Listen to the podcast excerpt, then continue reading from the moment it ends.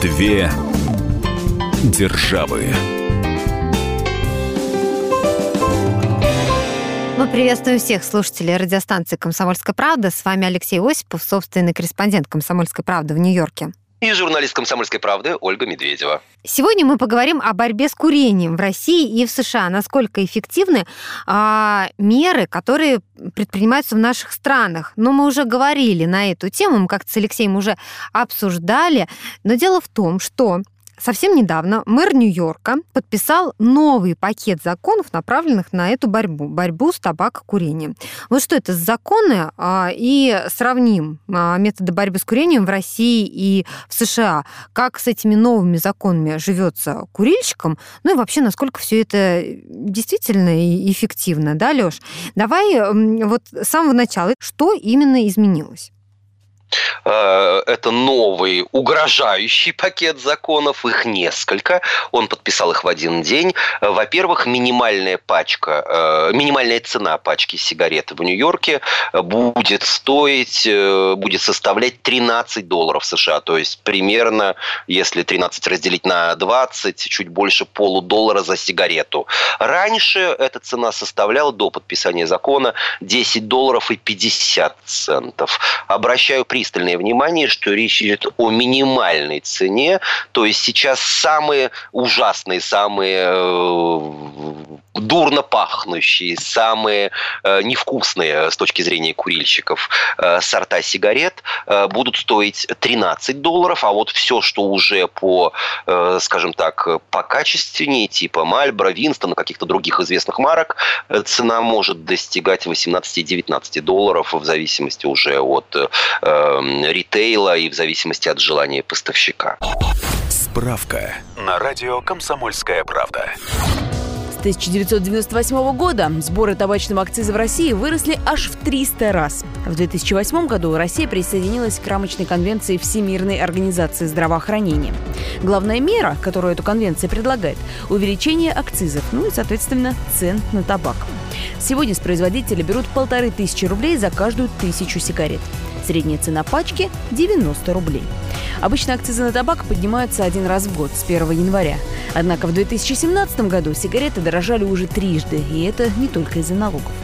Э, зато в 2018 году производителям обещают отсрочить повышение акциза. Цена пачки останется неизменной до июля. Для того, чтобы торговать электронными сигаретами, нужно приобрести соответствующую лицензию у э, городских властей.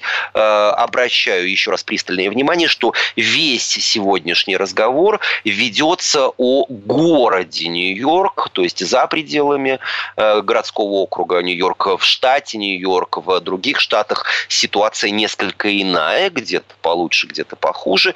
Ну вот, в Нью-Йорке электронные сигареты теперь можно будет продавать с определенной только при наличии наличие определенной лицензии. Собственно, это новый э, ну закон вот, дополнительный. А для, да. для курильщиков что меняется? Вот эти электронные сигареты. Ну, лицензия курильщикам-то не нужна?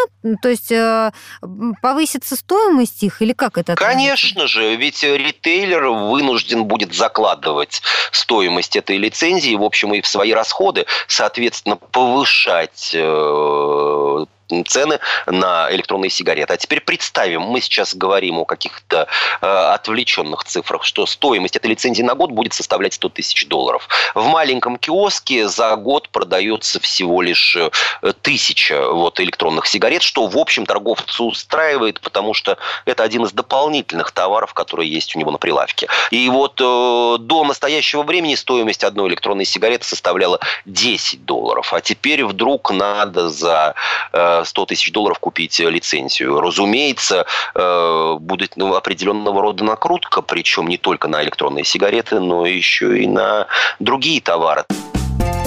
Две державы. Может, ты бросишь а, уже курить? Э, дело в том, что э, электронные сигареты – это не мое э, удовольствие. Я к ним отношусь с очень большим равнодушием. И не могу сказать, что вот в толпе нью-йоркцев, которые я вижу ежедневно на улицах этого города, я вижу большое количество курильщиков или значительное количество курильщиков, которые пользуются именно электронными сигаретами. Все почему-то, в том числе и основная часть моих знакомых, попробовав электронные сигареты, покурив их неделю, две вернулись обратно к обычному табаку и, в общем, продолжают смолить э, без каких-либо нововведений. Леша, ну, а я продолж... вот читала на лентах, да. что а, в парках, в американских, ну, я не знаю, вот имелся в виду а, Нью-Йорк или там, может быть, какие-то отдельные другие штаты, что запретили в парках электронные сигареты, то есть, ну, нельзя их там курить. Это действительно так?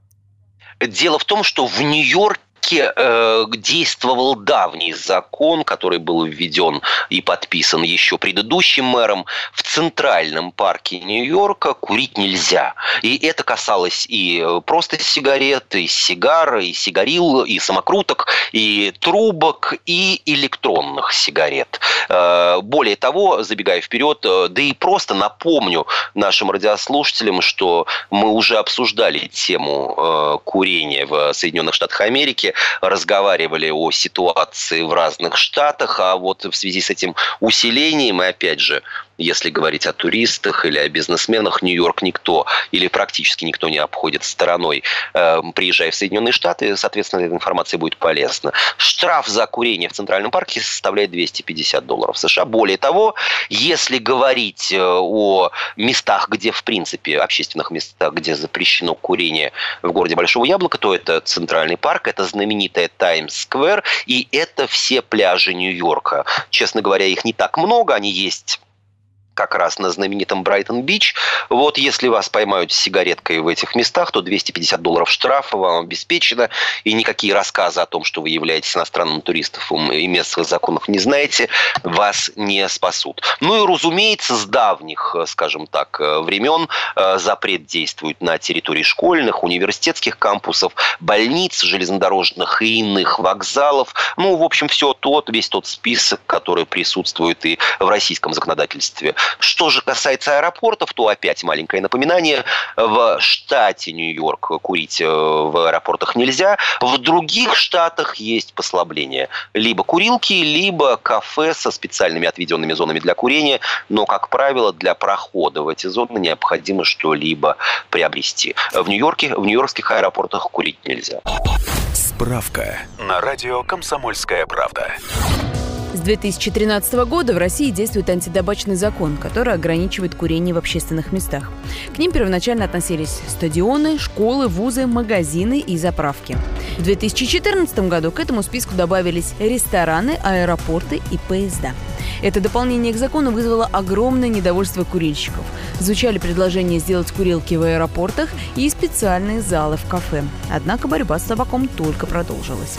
В 2015 году Думу подписала еще одну поправку в федеральный закон. По ней нельзя курить в 15-метровой зоне отходов в общественные здания, а также на автобусных остановках. Эта же поправка ограничила места продажи табака. Сигареты не купишь на тех же остановках, в 100 метрах от школ и учреждений культуры и в 50 метров от вокзалов и аэропортов. Мы сейчас э, прервемся на несколько минут. У нас э, рекламы впереди. С вами Алексей Осипов и Ольга Медведева. Две державы.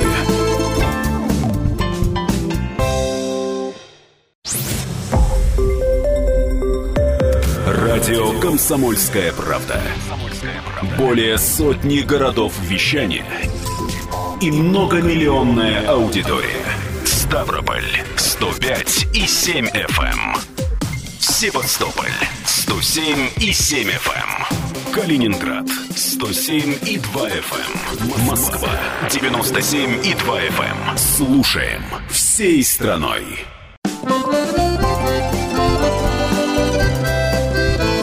Две державы.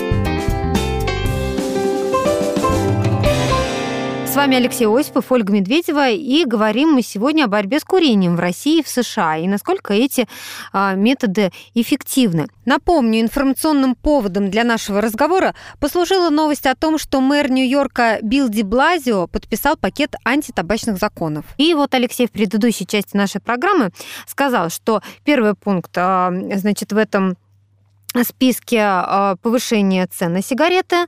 А, второй пункт касается электронных сигарет. Лёш, что еще там есть?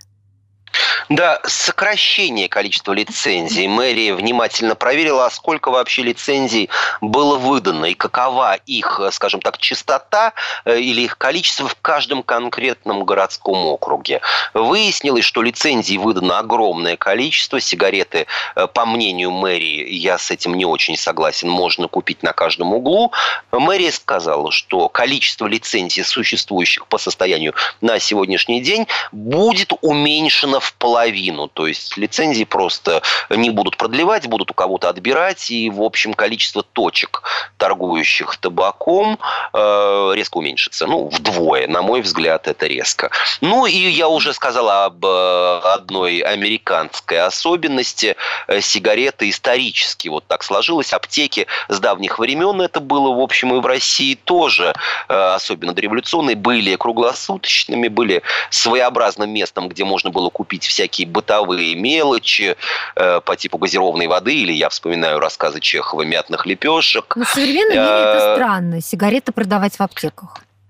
В Америке это происходит. Ну, вот одна из крупнейших э, аптечных сетей, все американских, CVS, несколько месяцев назад сказала о том, что объявила о том, что она отказывается от прибыли, которые ей приносили э, торговля сигаретами, и больше продавать сигареты не будет. Молодцы, Свое решение Свое решение эта аптечная сеть э, выполнила. Но вот Билл Ди Блазио подписал закон, согласно которому в городе Нью-Йорке в аптеках будет запрещено продавать сигареты. То есть теперь, заходя в круглосуточные аптечные э, сети в Нью-Йорке, сигареты купить будет нельзя. Для курильщиков, на мой взгляд, это очень большой удар, потому что э, такие магазины круглосуточные есть во всем Нью-Йорке. Ну, не на каждом углу, но чуть ли не в каждом квартале.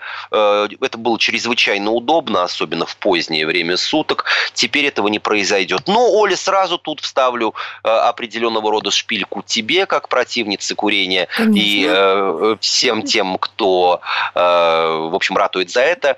Дело в том, что тут же, конечно, если взять ту же сеть CVS, э, чем были заполнены прилавки, полки, стеллажи с сигаретами? Угу. Они сейчас заполнены антиникотиновыми, антитабачными препаратами, наклейками, жвачками, всевозможными примочками, таблетками, которые можно купить и которые якобы обещают тебя избавить от привычки к курению.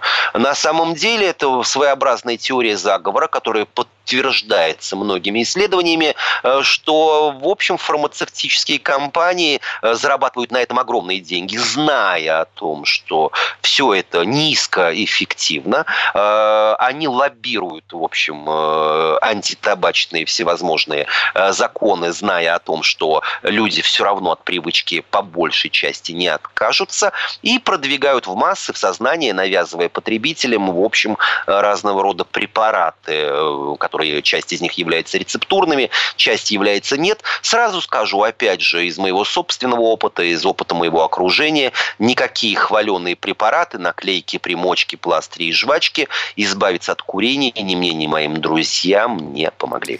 Лёш, а мне кажется, здесь другой момент. Ты просто не хочешь бросать курить. А люди, которые а, обращают внимание вот на такие вещи, у них, наверное, все-таки есть цель бросить курить. И хорошо, что им такие вещи попадаются на глаза. Как ты говоришь, они малоэффективны, но, ты знаешь, сегодня сделали один шаг, завтра сделали другой. И если у человека эта мысль есть в голове о том, чтобы бросить курить, он в конечном счете к этому придет, неважно какими способами. Вот. А другие люди, ну, просто критикуют это, потому что не хотят бросать курить. Ведь у нас а, среди наших даже, ну вот, слушателей, да, или э, эта тема же не раз затрагивалась, среди наших слушателей или даже среди а, каких-то VIP-персон, которые выступали по этому вопросу, а, люди честно признаются, что курили, курим и будем курить. Оль, ну вот и есть та самая идеализация, что нужно делать в надежде на то. Все, по крайней мере, вся история, современная история борьбы с курением показала свою неэффективность в отношении людей взрослых. Э, количество курящих, в общем, снижается, но не такими темпами, о которых мечтают э, многие идеалисты. Э, конечно же, работу в первую очередь нужно проводить с подрастающим поколением. Взрослые люди все-таки имеют доступ к разного рода информации прекрасно отдают себе отчет, э, какой вредной привычкой они, э, возможно, гробят свое здоровье, хотя и эти исследования не раз ставились под сомнение. Э, известны тысячи случаев, когда курильщики со стажем заканчивали свою жизнь в весьма преклонном возрасте и вообще ни от каких-либо заболеваний, связанных с табакокурением. Две державы. Мне кажется, что просто человечество должно э, продолжать исследования на эту тему. Вполне возможно, что в скором времени будет найдена, я не знаю, какая-то вакцина, какой-то другой способ, э, не знаю, гипноз, э, акупунктура, физические упражнения, которые, ну, одним кликом или одномоментно отвратят человека от привычки э, вредной, и все мы знаем, что она действительно вредная, но в любом случае пока такой панацеи не найдено. Почему так трудно бросить курить? С таким, ну, на первый взгляд, простым вопросом мы обратились к наркологу Сергею Политыкину. Давайте послушаем, что он нам сказал. Ну, во-первых, есть механизмы развития биохимической зависимости, то есть определенные изменения происходят в обмене биологических аминов, и это закрепляется. Употребление никотина оно вызывает определенные физиологические изменения в организме человека, и эти изменения он связывает там, допустим, ну, с повышением работоспособности, или это у него связано с отдыхом, или это связано с получением удовольствия. Вот там сигареты после еды, то есть насытился, удовольствие плюс сигареты, и вот этот механизм закрепляется. Эти изменения настолько глубоки, что при отмене курения, то есть когда человек прекращает курить внезапно, то возникает абстинентный синдром, синдром похмелья, похожий на синдром похмелья при употреблении алкоголя. Это и нарушение сна, аппетита, повышенная потливость, тревожность, дрожание рук. Ну, в общем, достаточно похожий на алкогольный похмельный синдром. А, во-вторых, есть э, механизм такой вот социального одобрения. То есть, ну, до сих пор во многих странах, в том числе и нашей, курение, в общем-то, не осуждается, а в определенных группах и приветствуется как некий ритуал такое общение, там перекур, ну, еще такие шуточки из моей молодости, как бы армейские. Да? Объявляется перекур, кто не курит, тот продолжает работать. Вот. Э, и вот это вот э, плюс фильмы, если вы вспомните еще советские там старые фильмы, когда курят в помещении, за столом, при женщинах, при детях, тоже было социальной нормой. И еще наше недавнее прошлое вспомнить, тоже социальная норма была. В общем, курили все на улице, в любом месте, и даже, в общем, несовершеннолетние дети, подростки, и никто не делал им замечания. Поэтому вот с учетом биологических, так сказать, проблем курения и социальных проблем, когда, в общем, это не осуждается, считается нормальным, в принципе, человек-то и, и бросить-то и сложно. А сейчас прервемся на несколько минут. Впереди у нас выпуск рекламы и новостей. Говорим мы сегодня о борьбе с курением в России и в США. С вами Алексей Осипов и Ольга Медведева. Две державы.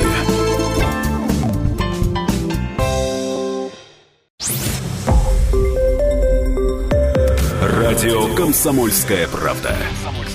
Более сотни городов вещания и многомиллионная аудитория. Иркутск 91 и 5 FM. Эм. Красноярск 107 и 1 FM. Эм. Вологда 99 и 2 FM. Эм. Москва 97 и 2 FM. Слушаем всей страной.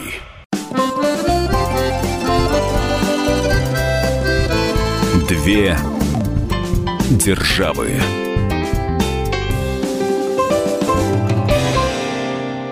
Напомню, информационным поводом для нашего разговора послужила новость о том, что мэр Нью-Йорка Билл Ди Блазио подписал пакет антитабачных законов. В конечном счете, э, Лёш, государство, ну, в данном случае мэрия, власти, да, вот каких показателей они э, хотят добиться? Э, подписываете законы. Я был на церемонии подписания. Диблазио э, привел следующие цифры. Сейчас, по подсчетам мэрии, в 12-миллионном Нью-Йорке 900 тысяч курильщиков. Я, честно говоря, не знаю, какими показателями или какими критериями оперировали городские власти. Э, в городе есть легальные и нелегальные жители. В ни одной переписи населения, ни в одном опроснике не было вопроса, курите вы или нет. Ну, в общем, возможно, у них есть какие-то свои собственные инструменты. А, вот с 900 тысяч курильщиков к 2025 году Нью-Йоркская мэрия намерена э, прийти к 160 тысячам курильщикам, что для 12-миллионного э, города при условии, что он не увеличит э, количество горожан, а он увеличит однозначно, в общем, будет являться очень таким маленьким процентом и серьезным успехом. Но, получается, Но вопрос в 4 раза они хотят уменьшить уменьшить? Примерно, э, да? да, получается, что в четыре раза, да, в четыре раза. Но вот вопрос, насколько реалистичны э, эти прогнозы, насколько реалистичны вообще эти показатели. Дело в том, что последние кампании, которые регулярно вот проводились в Нью-Йорке, я напомню, вот и запреты на курение в общественных местах, и рядом с домами и так далее, и так далее, они привели к, к, э, к уменьшению количества курильщиков, но всего лишь на 8%. То есть это за последние 15 10 лет с момента начала вот такой вот своеобразной агрессивной кампании, дикого увеличения стоимости на табачного изделия в Нью-Йорке, она одна из самых высоких в мире, э, к желаемому результату не привели. Э, примерно тот же самый результат достигли того же результата, ну, скажем так, незначительного, израильские власти. В Израиле э, весьма строгая политика, связанная с курением. Там сигареты стоят примерно столько же, сколько и в Нью-Йорке. И обращаю внимание, что зарплата зарплаты совсем иные. Э, в Израиле воловой продукт и средняя зарплата э, гораздо ниже, чем в Соединенных Штатах. И все равно люди продолжают курить. Количество курильщиков, отказавшихся от своей привычки, в общем, оно э, сравнительно невелико по сравнению с теми средствами, которые были, и усилиями, которые были затрачены. Кстати, еще один момент. Всем хорошо известно, что Диблазио один из самых таких социалистических, что ли, мэров Нью-Йорка. И, э, и когда ему задали вопрос, а куда вы намерены потратить те деньги, которые образуются вот в результате повышения минимальной пачки э, табака, сигарет в Нью-Йорке. Он сказал, что эти деньги э, ожидают в год примерно 200 миллионов долларов пополнения городской казны за счет вот этого э, повышения акциза. Они будут направлены не куда-нибудь, а на социальное жилье для неимущих. Честно говоря, вот тоже непонятна такая социалистическая политика. Страдают все граждане, э, ну, так или иначе связанные с курением вне зависимости от своего социального статуса, но на них наживаются, пусть и в кавычках, но все-таки наживаются или получают определенные льготы и преференции совсем другие группы граждан, э, строго выделенные, причем вне привязки к тому, курят они или не курят. Мне кажется, лично по-человечески это не очень справедливым, но э, я с некоторым сомнением э, отношусь вот к подсчетам городской мэрии, потому что э, редко видишь человека, покупающего сигареты в Нью-Йорке ввиду их дороговизны. Люди как-то выкручиваются, как некоторые секреты я приоткрою в финальной части программы, а пока пока, как говорят в Одессе, будем посмотреть. Законы вступили в силу с 1 сентября, и говорить пока о каких-то э, четких показателях или улучшении статистики не приходится. Леш, ну ты говоришь, что предыдущая антитабачная кампания привела к снижению э, числа курильщиков на 8%. Да? А чем отличались предыдущие меры борьбы с курением? Ну, ничем, практически ничем. Были э, введены запреты на курение. Но это э, меры, скажем так, общемировые на запрет на курение в общественных местах. Э, были запрещены, было запрещено курение в офисных зданиях, были запрещены, были повышены акцизы на сигареты и так далее, и так далее, и так далее. Ну, в общем, Нью-Йорк как продолжал дымить, так и продолжает. Еще раз я говорю это не только потому, что э, самый иногда люблю выкурить сигарету другую, но и потому, что бываю на улицах э, каждый день и и вижу, что в толпе обычных нью-йоркцев, э, вот в этой лавине людей, которые проходят, держащих сигарету, и мужчин, и женщин, не раз, и не два, не один, и не два, и не три, а достаточно большое количество людей. Ну а вообще, вот американцы, они нарушают э, закон, такие законопослушные, как ты говорила, американцы. Вот курильщики им нарушают, курят э, в неотведенных для этого местах.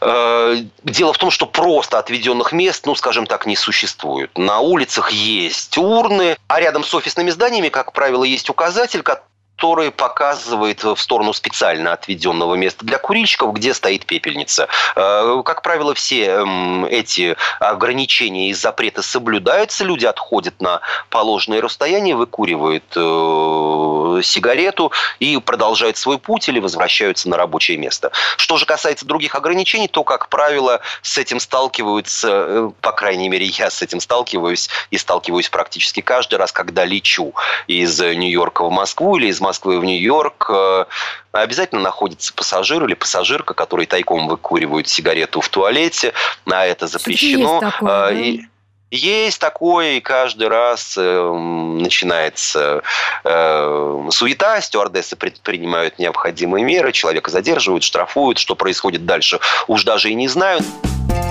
Две державы другие драконовские меры, совершенно вот э, необъяснимые, на мой взгляд, ну, например, связанные с аэропортами, когда э, курилки были, во многих местах есть, но сейчас они закрыты, простаивают. И люди, конечно же, курят и в туалетах, и в гостиничных номерах, и пытаясь каким-то образом решить свою проблему, находясь в других общественных э, местах, штрафуют, попадают под санкции, создаются скандалы, но ничего с этим не попишешь слышишь. Мне кажется, что чрезмерно драконовские меры, как всегда, будут иметь обратный эффект. И недалек тот час, когда, я не знаю, по Москве, Нью-Йорку или какому-нибудь другому городу мира э, на демонстрацию выйдут тысячи людей, которые потребуют э, либерализации мер по отношению к курильщикам. Ну, слава богу, пока этого не происходит, во всяком случае, в Москве возмущаются тихо по своим углам, ну или пишут в своих каких-то блогах или на страницах э, в соцсетях. Это максимум, что делается, и это возмущение, в общем-то, не заканчивается пока ничем. Мы сейчас прервемся на несколько минут, впереди у нас выпуск рекламы. Я напомню, что говорим мы сегодня о борьбе с курением в России и в США. С вами Алексей Осипов и Ольга Медведева.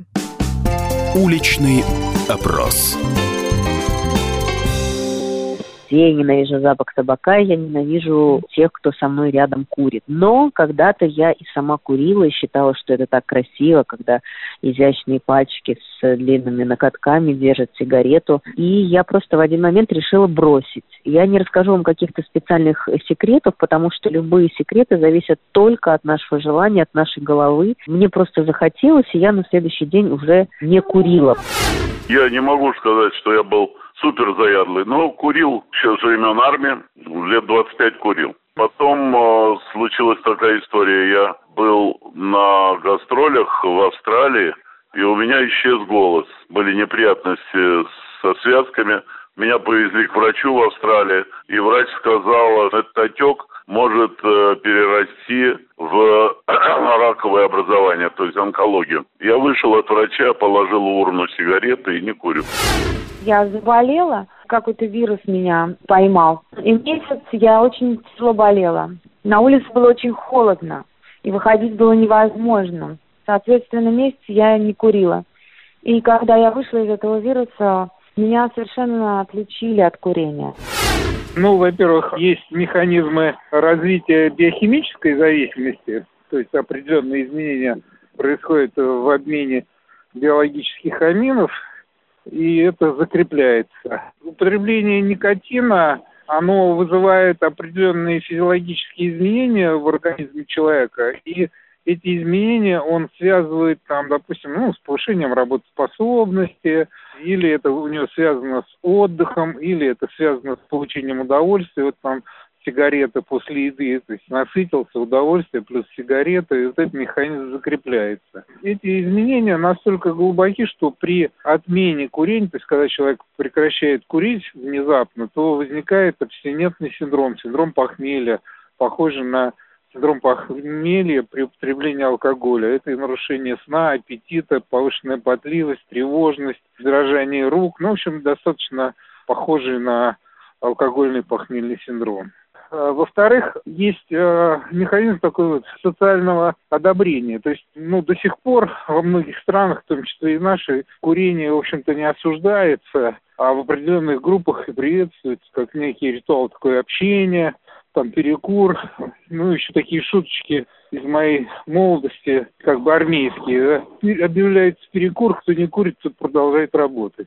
Вот. Э, и вот это вот э, плюс фильмы, если вы вспомните еще советские там старые фильмы, когда курят в помещении, за столом, при женщинах, при детях, тоже было социальной нормой. И еще наше недавнее прошлое вспомнить, тоже социальная норма была в общем, курили все на улице, в любом месте, и даже, в общем, несовершеннолетние дети, подростки, и никто не делал им замечания. Поэтому вот с учетом биологических, так сказать, проблем курения и социальных проблем, когда, в общем, это не осуждается, считается нормальным, в принципе, человек-то и, и бросить-то и сложно. Должна была быть операция на сердце. И я сказал, что после операции на сердце брошу курить. И полгода готовился к этому. Но еще врачи там сделали анализ кислорода в крови, и у меня был очень минимален, что меня тоже подвигло на то, чтобы бросить курить. И как только сделал операцию, и тоже все бросил сам. Чисто психология своя. Две державы.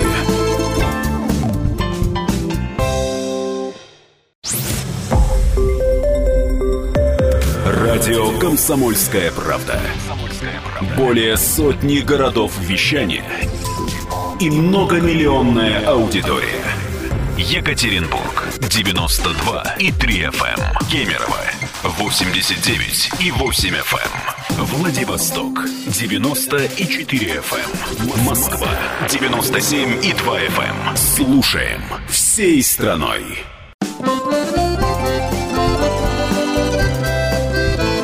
Две державы.